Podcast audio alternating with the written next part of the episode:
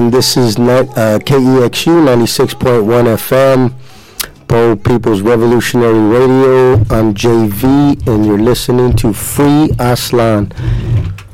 And today's show, we have um, I have a few co-hosts, and we're going to be interviewing somebody from the Rapid Response Network and that's a network that's focusing on ICE terror, on battling ICE terror, and um, you know, um, and this is you know targeting of our communities and our people uh, from this paramilitary force.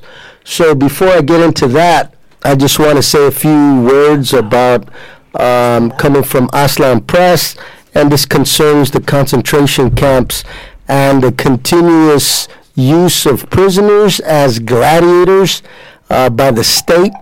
And this is a continuing uh, struggle. The families and friends and supporters of these prisoners, um, you know, continue to organize and to meet at the Capitol in Sacramento uh, to battle and combat uh, this um, you know this this repression that prisoners are facing and you know as I've said before this is a, a case of, um, you know, the guards and the state uh, sanctioning these gladiator fights, uh, putting our loved ones in harm, our brothers and sisters, our neighbors, our parents, our children, our friends, and our community members. Uh, you know, pitting them against each other uh, for sport. It's a blood sport that continues. You know, and um, and so this is something that the people are organizing against. And um, it, anybody who has been behind enemy lines knows um, the many ways that uh, the state targets, um, you know, oppressed people, oppressed nations, people within um, the prison houses. So that's something that uh, Free Aztlan continues to rally around and, and continues to support the struggle to end the gladiator fights. And as I said before, I was used as a human gladiator by the state as well. So I understand exactly what they're doing, why they're doing it, who they're targeting, and why they're targeting certain individuals. So um, this is something that uh, we must stop.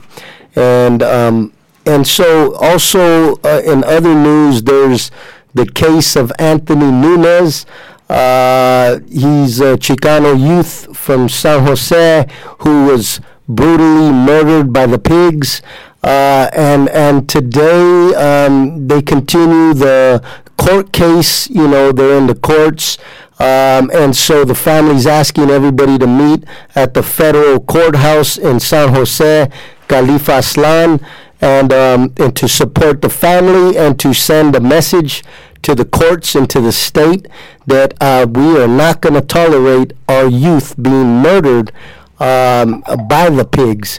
And so it's asked that we pack the courtroom, that we pack outside the courtroom, and that we send a clear message that uh, we are not going to tolerate our people being murdered by the pigs. And, and so um, Make sure you, sh- you show up on Friday, this Friday, at the federal courthouse in San Jose, Khalifa Aztlan. And so now I'm going to get to the interview. Uh, we have a special guest on the phone, uh, Jesus from the Rapid Response Network of Santa Clara County. Jesus, uh, welcome to Free Aztlan.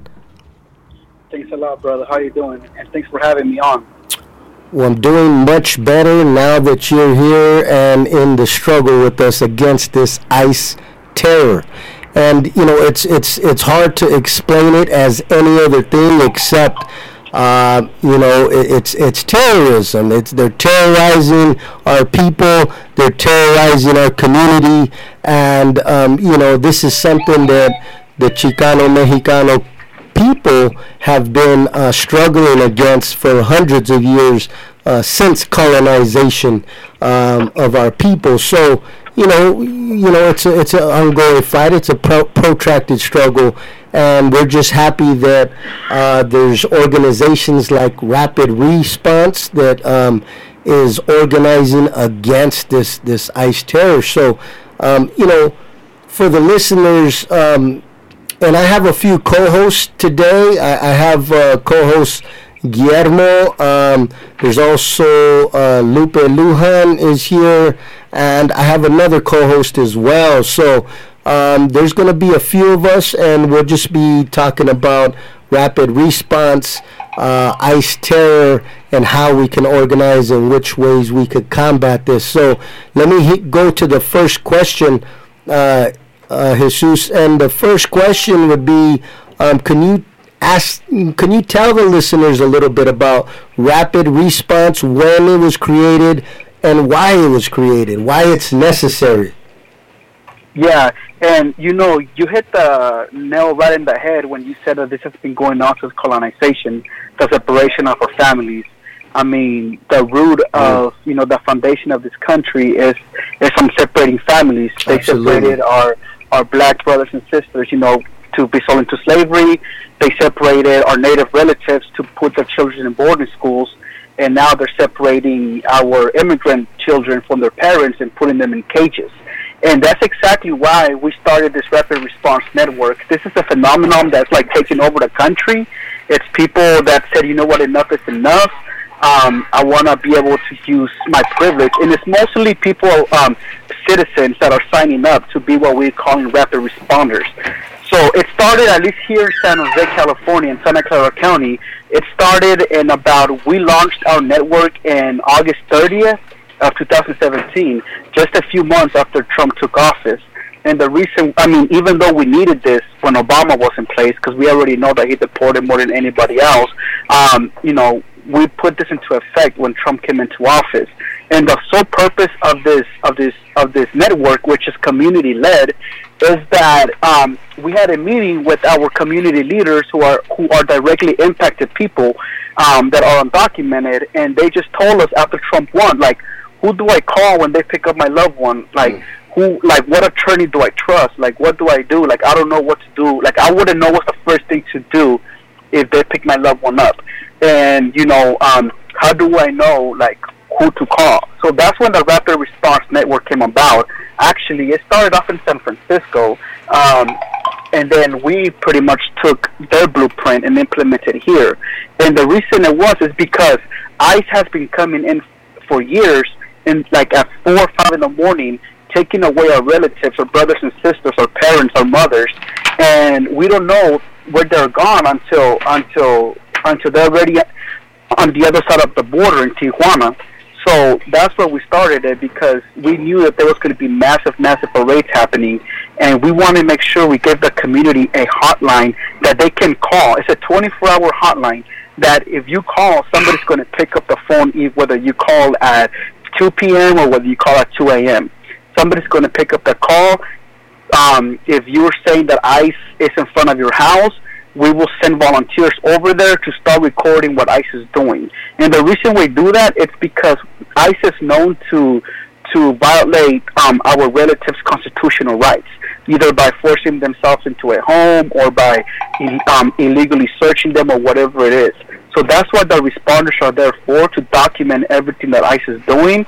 So if they're seen um, breaking somebody's constitutional rights, we can then use that evidence in court to get our brothers and sisters out of detention or out of the court system.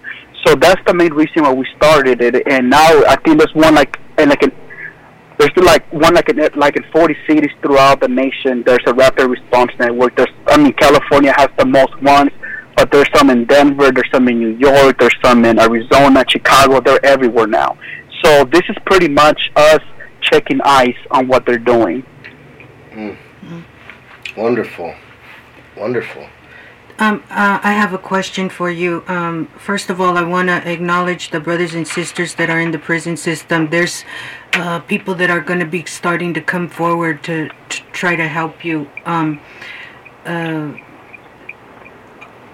so um, I was part of the rapid response in um, Oakland, and so what can you tell us uh, that's coming up on July the twelfth? Um, everybody uh, come out and against the the detention. Uh, can you uh, go over that a little I'm bit? sorry, I'm having a very difficult time hearing you. Can you say that again? Uh, July the 12th, d- d- um, they're asking for rapid response all over for on July the 12th. Um, everybody come out against the detention, the children uh, in the concentration camps. Do you have you? We're we're asking people to come out July the 12th. Hello? Did you get that? No, I didn't get that. Can you repeat that? I'm sorry. Um, it's, it's like really, really low. Yeah. Um, We're making some minor adjustments here. Hopefully you can hear us in a second. Um, s- so I Oh, there we go. Way better. Oh, okay, sorry. Tech technology. Um, so I was part of the rapid response um, in Oakland, and uh, it was very um, necessary, and we moved like hundreds of people in. In, in short amount of time. So, gente, first of all, be prepared and be part of the movement to bring awareness because it could be your neighbor, but it could also be your house. So we really have to come out. Could you tell us what's being planned for July the 12th, rapid response? July the 12th. Um, I'm sorry. Like, uh, it, I'm not sure what's going on that day. Or July the 12th. What I heard is um, there's going to be actions on July the 4th in Washington, D.C. People are demonstrating, but they also want people out really July the 4th and really to show that we're not going to stand for this uh, concentration camps that they're they're forming right now. So people read what's going on, participate. The brothers asking people to participate in rapid response. We have to, because this is your neighbor. It's going to be your household pretty soon. So we have to um, start talking and educating and reading. Read the little red card. There's a red card that everyone should read. Um, you know, don't open your door you don't have to answer the questions. It's like we all need to educate ourselves on what we have to do. We have rights, and we just need to be aware that we need to get in the street and show that we're not going for this. Yeah. So there is a lot of mobilization that's being planned for July 4th, and there's some groups actually, like, well, it's still it's still up in the air exactly what's it going to look like. But yes, like I would really suggest that everybody turns out and shows up to these events that are being planned. Um, I can't stress enough how much we need, co- like the community members, to to you know, even though you're not directly impacted as an undocumented person, you know, this is rooted on white supremacy. It's not rooted on the legal aspect of it. It's not Right. political. It's it's Mm. straight up rooted on white supremacy. Um, which is why that if if you know if you're a person of color, whether you're a citizen or not, if it was up to this government, like they wouldn't have us here.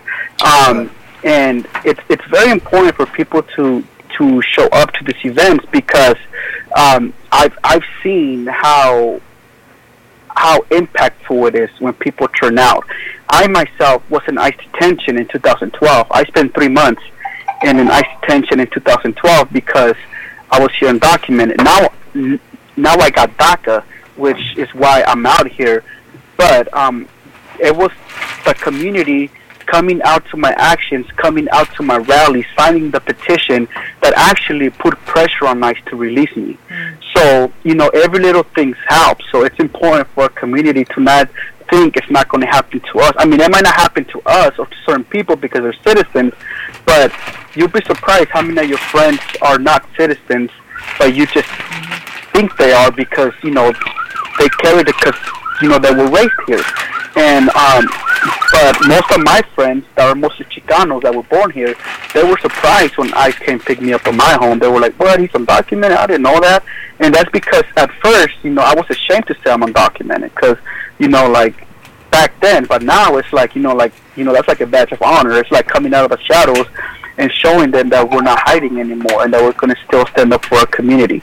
So anytime there's an opportunity to show up, show up. Whether it's a big rally, whether it's a small rally, whether you're the only one there, just show up, and and because that's what we need for folks to do. Yeah, I, this is Guillermo Tlacayautzin. Can you hear me? Yes, I can hear you. Good. Yeah, I think that, that it's correct what you're saying in terms of that this is white supremacy. You know, some of us would actually go a little further and say that this is reflective of a white settler colonialist nation. Um, they took it the land away from the indigenous people. They took the land away from the Chicano Mexicano people, and they're trying to impose their point of view, their history. A good example is up here in, in uh, up here down south a little ways from where we are in San Jose. They they painted over a mural, the mural de la raza that had been there for for at least 20 years, and right now there's a struggle to get it back. You know, and so as my sister said earlier, we understand that there's going to be uh, vigils candlelight vigils or other vigils primarily along the border, but they're asking people in other cities, or you know, like here in Oakland or Santa Clara or San Jose, to have a vigil in front of the federal building uh, to protest, you know, the conditions in the in the in the in the concentration camps where they have the young people right now, where they have the young kids sleeping on the floor with no blankets and stuff. Um, you know, and so we think that that's important. And one of the things that I wanted to ask you about is if the response network ha- it has related and, or is part anyway with the group out of Seattle, uh, Washington, the Chinga de la Migra people that are holding demonstrations against the Migra and calling for it to be eliminated, eliminated, uh, because we have to go beyond, you know, asking them, asking them oh, please don't hit me, please don't shoot me. It's like we have to defend the community, we have to defend ourselves. And a good action that took place, I think, on Sunday was in Queens, in the barrio up there in, in New York. ICE was going to arrest some a family member, a father, but the community came out and stalled the ICE action from taking place. They got in front of the, the ICE cars, and for like three to four hours, they held them off. They they weren't able to to arrest this young man, but I think that at the end they may have negotiated something and let him out. But those are the kinds of actions that we have to grow across the, this the occupied turtle island you know we have to defend the community and i think it's important that we go beyond just know your rights. We need to develop something similar to what happened before in the late 70s and the 80s when there was a mass campaign to not collaborate with the grand jury. We don't need to collaborate with ICE. We don't need to tell them anything. They have to have some idea or reason as to why they suspect me of being undocumented. They can't just come up to any Mexicano or Mexicana on the street and say, show me your papers what you know, if, and if that comes to, I mean, they're already doing it, right? But we have to organize and fight back because, as somebody famous said, they kept, you know, and I forget the whole poem, right? But if they come for them today, they're going to come for me tomorrow because they're slowly eliminating all our democratic and human rights. So we have to organize and defend them. What do you think about that? You know that that that's something that that we lack of, I believe, um, nowadays. I think that back then in the in the you know in the 60s, 70s, and 80s, I think more of our community was like standing up because they were feeling the oppression, they were feeling you know the hate and the racism right when they exited their homes because. You Can't hear you. What happened? Like um, I'm sorry. Like it was normal back then for uh, racist people to be racist publicly, right? Like you had like you had signs that said no browns and no dogs allowed, no Mexicans allowed, and stuff like that. So I think that's why people stood up back then. I think you know, and I hate to say this, man, but I feel that a lot of our community members, or, or like our raza nowadays, is you know, uh, like a lot of them are comfortable because you know they don't see that going on, or they're not directly impacted by a certain issue, or they live in neighborhoods that you know it's it's, it's just us and you know, there's no racist people there. But we might not see racism as much in the streets anymore as we used to see it, but we see them in the courtroom. We're seeing it in the jails. We're mm. seeing it in institutions. You know, like everything that's going on right now. You know, with with the you know with our you know with the children being kept in in in cells and in cages, In actually, cages, yeah. without any without any food. I mean, without any toothbrush, without any shampoo, without any health care. If one of our sisters was treating her children like that out in the street, what do you think they're going to do? They're Like the government will come and take They'll the children take away because away, that's not yeah. the way you're supposed to treat your It's children. they're considered child doing it. abuse, actually. Yeah. Yeah, so there, you know, and and and you're right. Like we need to do more than just you know say don't hit me. We need to protect ourselves. But um, at the end of the day, I feel that a lot of our like own community is is lacking the need to do that. And and and my question is always like, how can I wake my people up and tell them that you know you are next on the list. You you know you just because you don't take an interest in politics, it doesn't mean that politics does not take an interest in you. And you know it's tough to get them to understand that. And and and I mean I just feel that if all of our community rolls up as one, we'll be unstoppable. Absolutely. Absolutely. And uh, Hi, um, ¿cómo se llama? Jesus. Jesus, sorry. Hi, Jesus. This is uh, Lupe Lujan, and I have a question for you.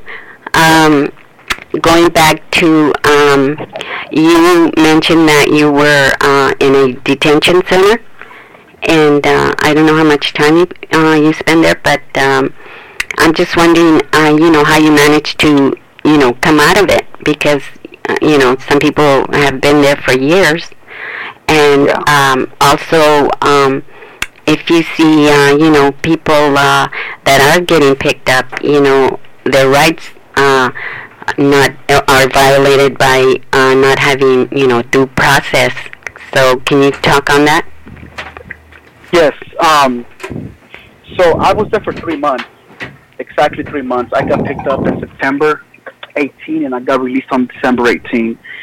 And you know, um, and That was short? And that was short yes, compared it to was 3 Mhm. months. It Mhm. was three months. I mean, there was people there that were there for like years right you know, just like fighting their cases, and they were just hanging on by like their hope was like just a thread, like one percent. So when I got picked up, you know, my attorney told me straight up, you have a one percent chance of getting out because um, of of my case. Um, so we were victim of immigration fraud back in the day. And that's how I ended up in the system. That's how I ended up with a deportation against me because we were um, our the attorney that we got just got the money out of us and pretty much just led us to walk ourselves into deportation proceedings. So um, I was there for three months, and and one thing that I noticed when I was in there that I didn't know before is that immigration is not just a Latino issue. It's a black issue. It's an Asian Amer- It's an um, Asian issue.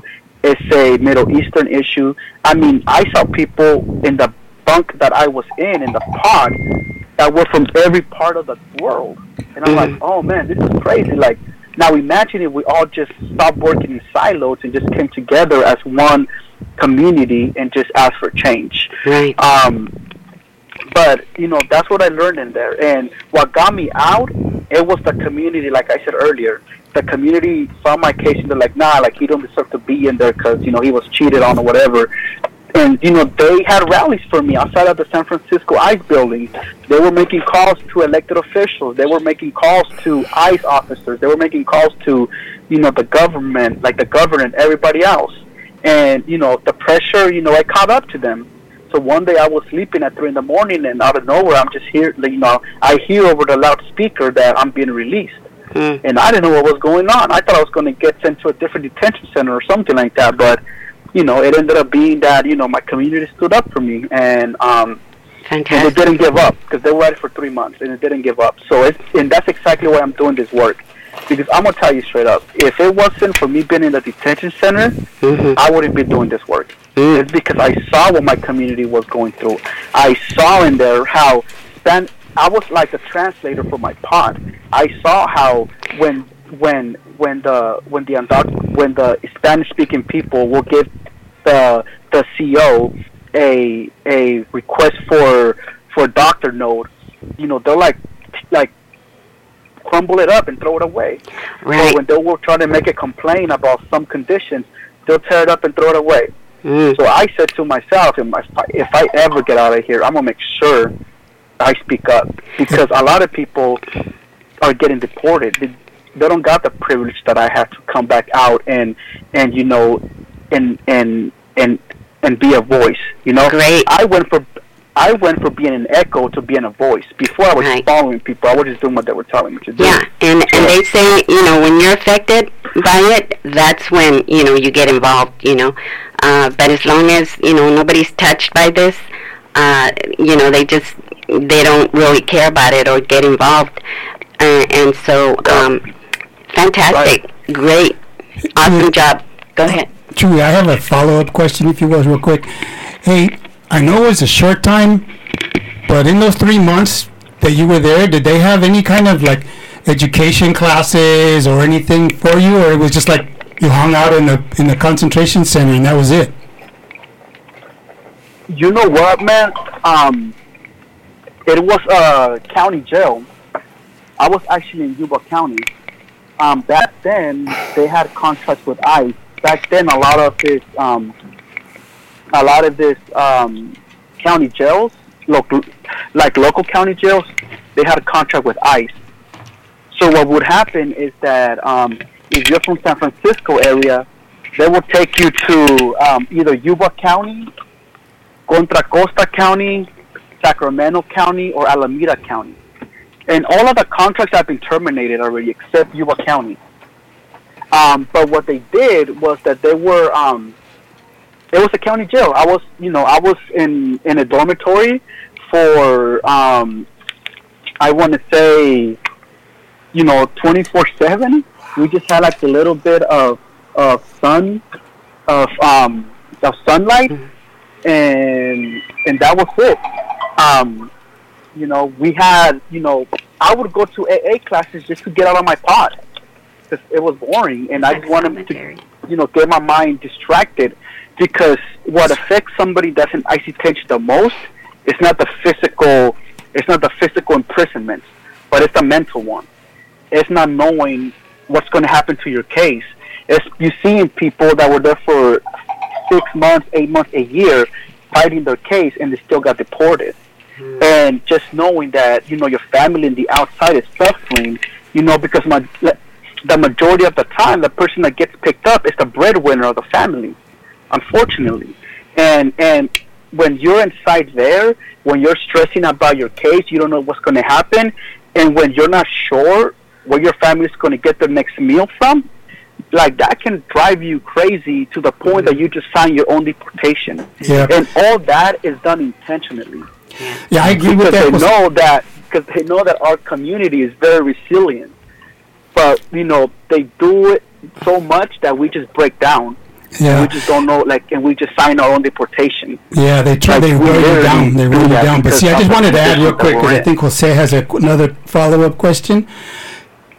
Given what you experienced, man, how do you think that like chavalitos and chavalitas who you know like five, six years old, separated from their mothers, their family, put in concentration camps, you know, sleeping on the floor, etc. Man, the impact that that's going to have on them, on their outlook, and when they get rehooked up with their family, man, it's going to be like, you didn't do nothing, eh?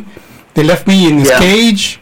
Yeah, they didn't feed me. They didn't give me a toothbrush. Nada, you know. And it's not like on the, well, that's why it's important that people show up on July 12th for these vigils that are taking place. If you don't know, check it out. It's, it's on the web. I'm sure it's going to be up there soon. Or, and, or call the congressional office in your district. I mean, we just have to put pressure, pressure, pressure, pressure, pressure. Get out there, uh, make phone calls, write letters. Just get out in the street. Yeah. Boycott. everything, all of the above. And I just uh, I wanted to say, comment, uh, Jesus, that you know you you made a very good point um, earlier when you talked about in your pod there was people from all over the world, and um, you know, and and the thing is, it's there is people from all over the world. However, in the corporate media.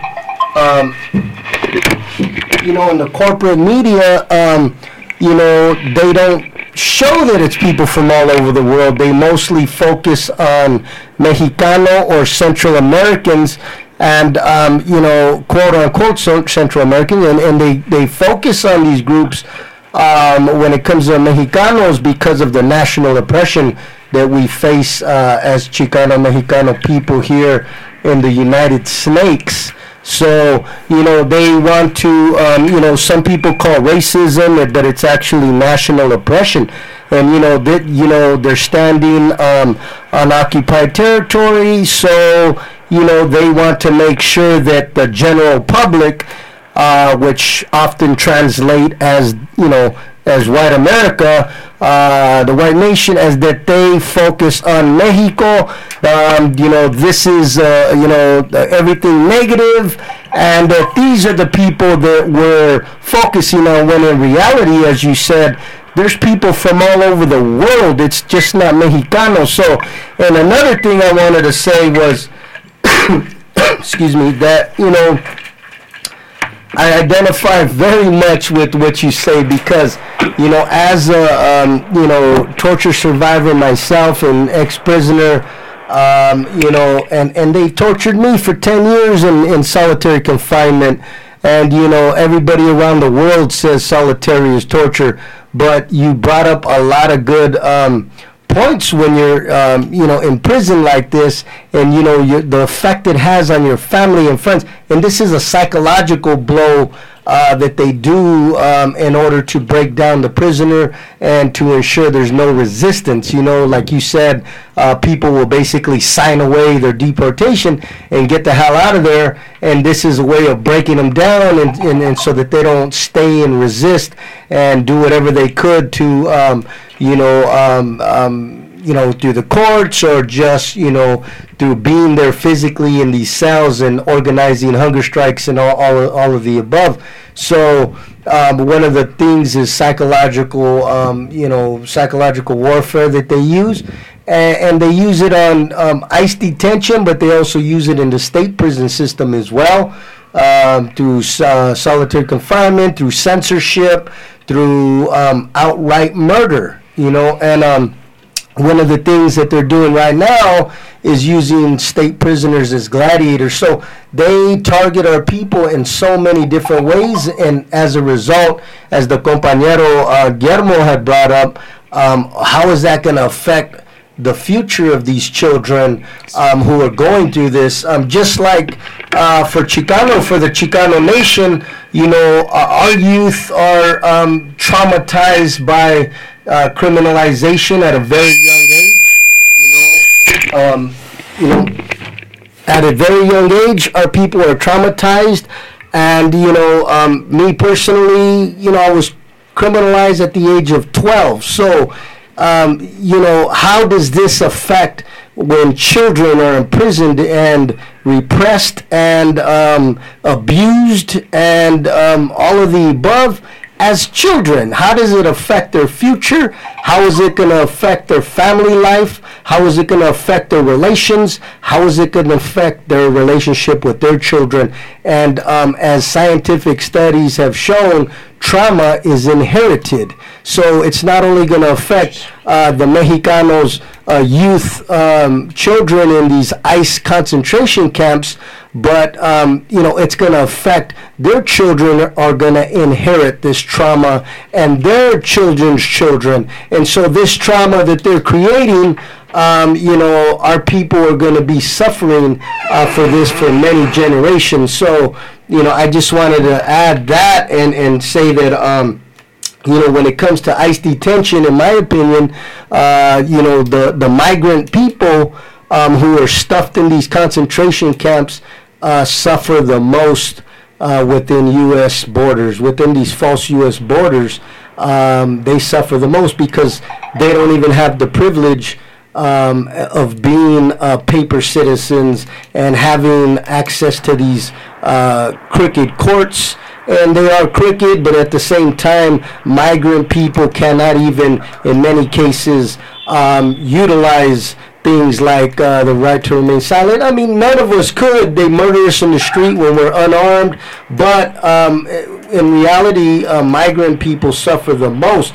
and um, and so um, and another thing before I move on, uh, before the compañera um, uh, asked the next question, I just wanted to say um, I felt uh, very strongly in unity with you when you said that how when you were imprisoned and how um, you were privileged to get out of there, and because you've seen the abuse, you've seen people write uh, complaints and grievances, and they get ripped up. Well, I seen the same thing, compañero, and I seen them rip up uh, you know, uh, appeals, and I seen them uh, target the individuals who are writing these appeals. And I also uh, stood up for prisoners and filed lawsuits. I also did appeals and grievances, and I also stood up to tried to be a voice for many people who um, either had no voice or didn't want to exercise their voice. And being released from this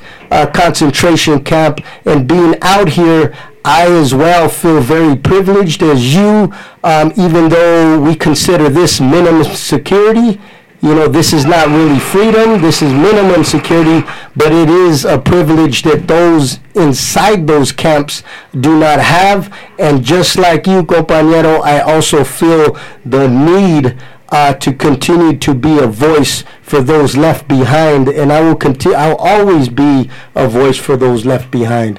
And I just wanted to tell you that I identify very much with you and in unity with you on that, compañero. I appreciate it. I mean, and and and that's how it has to be, man. And one thing you you mentioned that that it's like again, like it's right on. It's who suffers from these conditions that we're living in. Um, it's the children, right? Most of the people that most of the people that you know that end up in prison for one way or another, it had to do how they were brought up or what kind of you know the environment they were brought up So, you know they know that and and they're they're they're intentionally doing this for us to like self destruct. Yes, they are. In the future. Yeah. Mm, I mean, I I have a one year old son, and sometimes when I leave him with his uncle, who he sees every like every every week, when I leave him with him sometimes and I'm walking away, he starts crying, and that hurts. Even yes, though sir. he's with my brother and he knows him, so I can just imagine how you know this other babies feel when they're literally being torn apart from their families and given to complete strangers. And again, like I said, like that's the foundation of this country. That's another another form of um, of of, um, of genocide, killing killing us from inside. It's ripping our families apart, ripping us apart from the people that can teach us about our culture, that can teach us about, you know, our family, our roots. Mm. Kind of how when they were putting people like the our native relatives into into into boarding school to be civilized because according to them they weren't civilized, right? So um, yeah, so you make a good point when you say that our children are the ones going to end up suffering at the end of the day. Yeah, este, that's and Trump is saying the same thing. He's saying that, you know, I'm a Mexicano man, so I stand up right for the Mexican people, but that doesn't mean I don't fight for other people as well. But he says that we're lazy, we're criminals, you know, we just bring drugs into this country, which is the same thing, man. They're just criminalizing, criminal, criminalizing our gente, all of us. It doesn't matter how I look it doesn't matter how you look. It's like, oh, there's another Mexican man. I wonder how much drugs he brought in. But you know, there's a lot of stuff that we could say politically about uh, ICE and detention and like that, and you know, like we agree here in in this room, anyways, in terms of white settler colonialism and a white settler nation. But that's an idea that people got to understand. It's like they're superimposing their their superstructure if you will, if you will, on top of us, and we're still like it's like the you know like Aztlan underground, right? We're trying to rise up, but so, but I wanted to ask you, give you a little bit more time. What if some of our listeners, other people here right now, listening to us in Aztlan, in San Francisco, in the Bay, or Oakland, San Leandro, Hayward, if they want to hook up with the Rapid Response Network, and maybe even create one in San Leandro, right? how can they go about that? Who do they call? What do they need to do? And since this may be my last comment, I also just want to kick back and say July 12th, vigils, you know, nationwide coordinated vigils against the ongoing incarceration of young people, niños and niñas, you know. I mean, everybody in the, in the ICE detention center should be freed, but it's like little kids, man you know, no food, they're sleeping on the floor, no blankets, etc., etc. But like, how can people get in touch with the Rapid Response Network, and what do they need to do if they want to create one in San Pancho or anywhere? Yeah, so there's actually, I, I, I think I could safely say that there is a Rapid Response Network in every city in the Bay Area, um, or most counties in the Bay Area. There's one in San Francisco County, San Mateo County. There's one in Alameda County, Contra Costa County. So there's one in every area. And what I can do, I have the picture of, or I have a flyer with all the numbers. What I can do is I can text it to you after I jump off, and then you can post it on your Facebook page. And then folks that are following you on your Facebook or Instagram, um, they can go on there and they can call their local hotline. And I mean, usually we don't want people calling the hotline unless it's an emergency, but we need more people to come out and be responders so this is an emergency. And so we want more people to um, sign up to be rapid responders. So whoever you know follows you can can call their local network and just ask when it, when is the next training, and that's how they can get linked up to their to the network. And can't they find it on the internet? Just go online and, and punch in Rapid Response Network, and wouldn't every chapter pop up? Did you hear um, that? So you might find some hotlines, you might not find some hotlines. Oh, okay. Not sure how how how the outreach efforts are for a lot of this um, organizations or the other networks, but I mean, you can go to our Facebook page, which is Santa Clara County Rapid Response Network, and I think there's a list there of all the other numbers too. Oh, great, great, that's good. And can you read off the red card? Can you read off that red card for uh, people's rights, what they should do, what they shouldn't do? Um, or just give a verbal um, recollection, whatever you remember, about what's some good advice for people when they come knocking on their door. Did you hear that? Uh, one of the things is don't let them in. Um, you do not have to let them in um, uh, uh, uh, the answer to um, one of the questions that um, someone mentioned earlier is, you know, like if they can't get a hold of rapid response, is put signs up and stand in a corner uh, uh, you know, just start making the beautiful art that our gente makes. Just put it out there. I'm sorry, can you speak a little bit higher? I can't put, hear you. Put the put uh, make make signs and say shut down the concentration camps. It is destroying our our gente. It's uh, you know they're chopping they're chopping our they're trying to chop away our soul. We're we're gente. We're we're we're corn people. We we don't we're not going to die off. We're going to we're mestizos. We're we're we're we're here to stay. So make the beautiful art. Shut down the concentration camps. Save our children. If you cannot connect with the rapid response organization, stand on the corner. A lot of the people that are older generations that are 70, 80, 90 years old. They're immigrants. They remember how they they got here. It's affecting them psychologically also. And the kids, the kids don't even recognize their parents anymore. And yes, we are getting killed and shot point blank by by the police. Uh, we have to have action. We have to. They they kill uh, young people, mental health. Uh, people that, that are, are doing nothing wrong, but we have to start acting action now, not yesterday, today, tomorrow. Make those art signs, stand in the corner, put it in your window. Just just do it. Yeah, we don't have to wait for them to actually conduct a raid. I was talking earlier with Jose that it's like, see, that's what Trump is doing, man. He like uh, we used to say he's selling wolf tickets.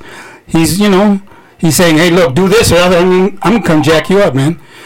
uh, either you like pass a, a immigration reform bill that gives me the wall, or I'm going to start deporting people. You know, or he tells Iran, don't develop the nuclear bomb, or we're going to come after you. Right? He told that to the Mexican government. Oh, and this brings up another point. I won't talk about that one, but look, migration is a world issue. You said that you ran into other people's, you know, when you were behind bars. Fíjate, right now, as part of the negotiations con Trump and Obregón, digo, este Alvaro, eh, yeah, Andrés Manuel López Obrador, Mexico is sending their troops to the border in not just the United States, but to Guatemala. And they're taking people, and the Mexican government is taking people off buses in Chiapas and Oaxaca and says, hey, talk about papers. They say, show me papers that you're allowed to be here mm. or travel. They don't have those papers. They're off the bus, sent back to the home country, man. Mm. You know, so like we as Chicanos, as progressives, as people looking for social justice, yeah, we're gonna focus on the United States because that is, as some of us say, that's our primary contradiction. But we need to be aware of what the Mexican government is doing to migrants in Mexico as well. Excellent point, compañero. Excellent point. And and and absolutely, um, you know, and the thing about it is, uh, migration happens all over the world. It's a, you know, it's an international. Um, uh, situation that's occurring, and you know different governments uh, handle it differently. But you know, as the compañero pointed out, uh, we can't always, you know, we have to we have to be honest. Uh, you know, no matter where we're at, and, and the, the, the truth is that uh, this is occurring um, all over this continent, uh, in most of this continent. So, you know, we have to um, be aware of that and find ways to struggle, uh, you know, wherever we are. But, um, you know, here in the U.S., um, you know, um, you know, here we're, we're struggling right here, and, and this is where we're at, and we're struggling against these ICE uh, concentration camps. We feel that um, they're direct assault on our gente, and um, this is uh, what we're struggling for at this point, and, and, many many other struggles as well. But this is something that's very near and dear to Raza, and this is something that uh, Free Aztlan uh, feels that um, very important, and, and we're going to continue to address it uh, uh, on Free Aztlan, and we're going to continue to raise awareness and uh, build public opinion surrounding uh, these concentration camps and this national oppression that is being targeted on, on, on Raza. So, you know, that's just something I wanted to add. But Right, and uh, what I want to uh, say is, um, what are we going to do about the children? Uh, now, I heard uh, somewhere that uh, the children were being uh, given uh, Kool Aid and you know things like that as food. Uh, so what are we going to do? We're going to stand by and just say, "Oh wow, you know that's terrible." No, I think we need to mobilize, and I think that um, a lot of the major groups that care about this, that are already formed and are doing something about it out uh, by the border.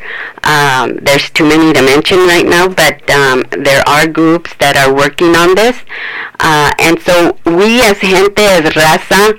Uh, we need to mobilize. We need to gather and and and say, uh, "Hey, that's BS.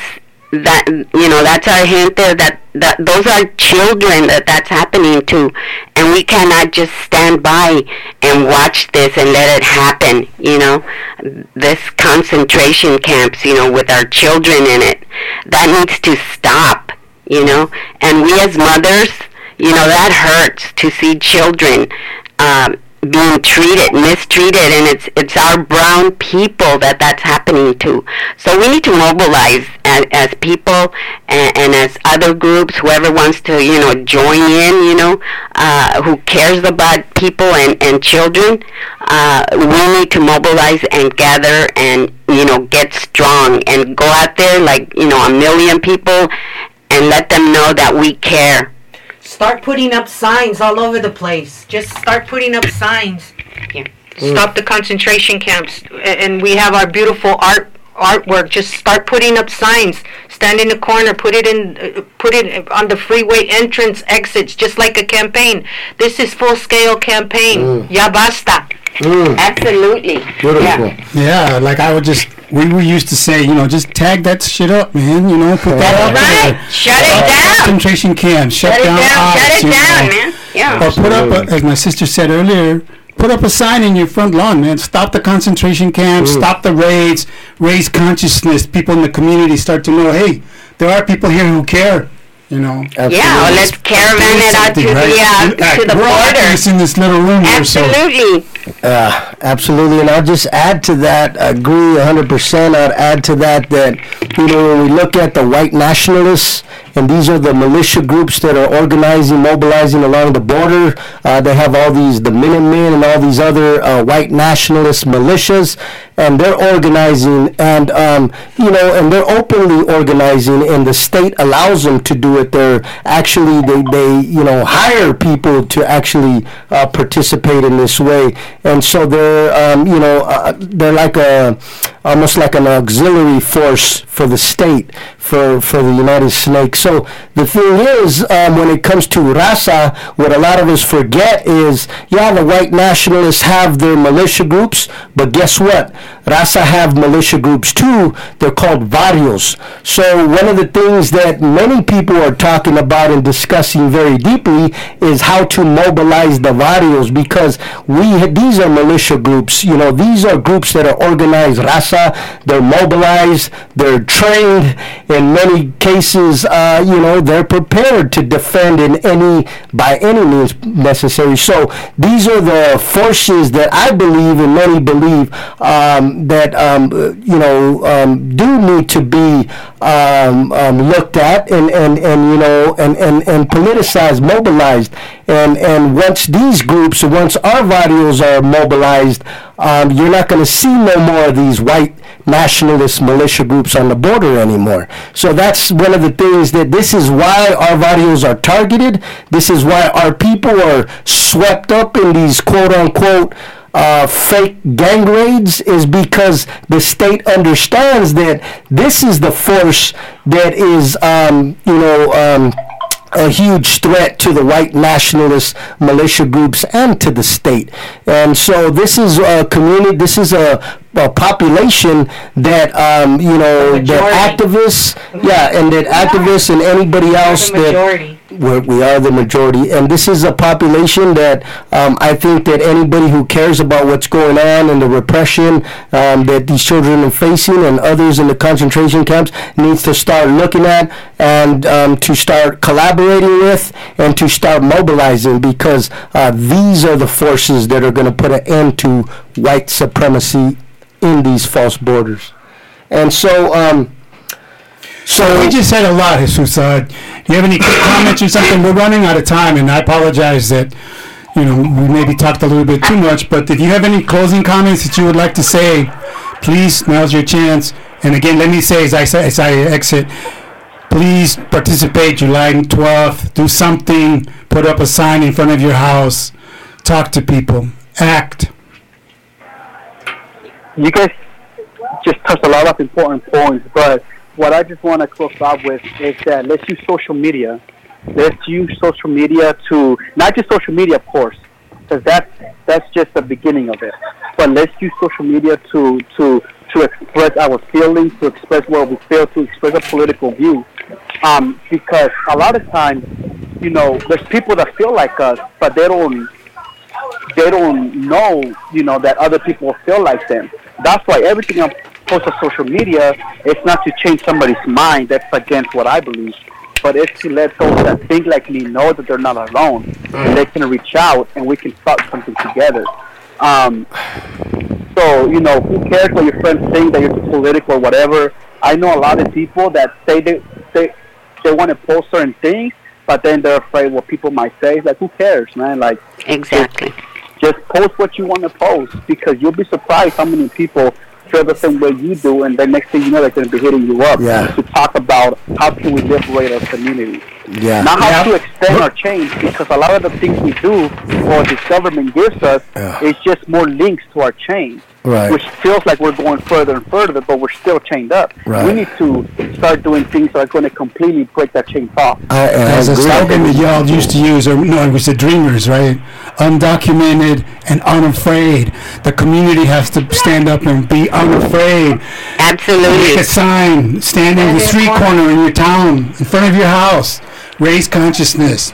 Yeah, because the problem is a lot of people, and I, I, you know, I would say a lot of people that work in the fields or in the migrant camps, the the shanty towns of the United Snakes, you know, they don't have Wi-Fi and laptops, you know, so uh, social media is a very good uh, thing, and I agree with it. I think it's very powerful if it's harnessed in a certain way, but you could only go so far. Otherwise, as we know, uh, you'll get shut down by the forces of the social media. So you know, national security. and uh, you know the eight fellow, you know, various uh, agencies, NSA, etc. Uh, you know, but the thing is, um, you know, one of the things that we have to do is, like the compañera said, is for those who don't have social media, don't have Wi-Fi, don't have laptops, you know, don't have all of these technology uh, skills or uh, knowledge, is to hold signs, to walk around, to put signs in your houses,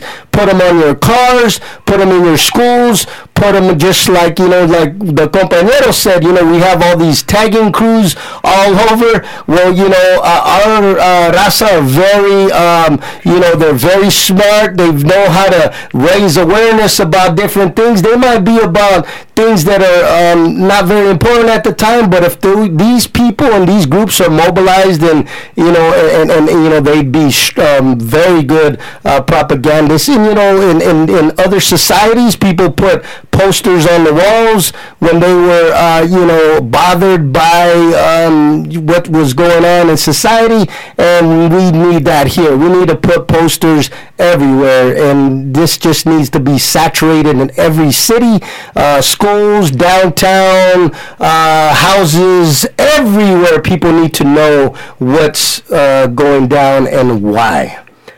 Maybe uh, there's someone that can make uh, signs and pass them in the neighborhood. Go ahead.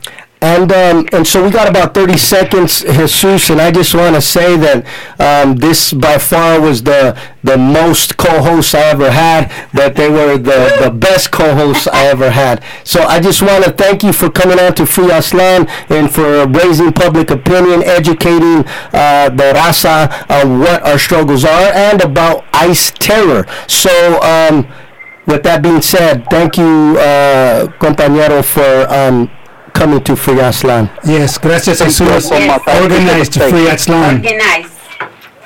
Good night. And with that said, this is KEXU 96.1 FM, listening to JV, and that was Free Aztlan.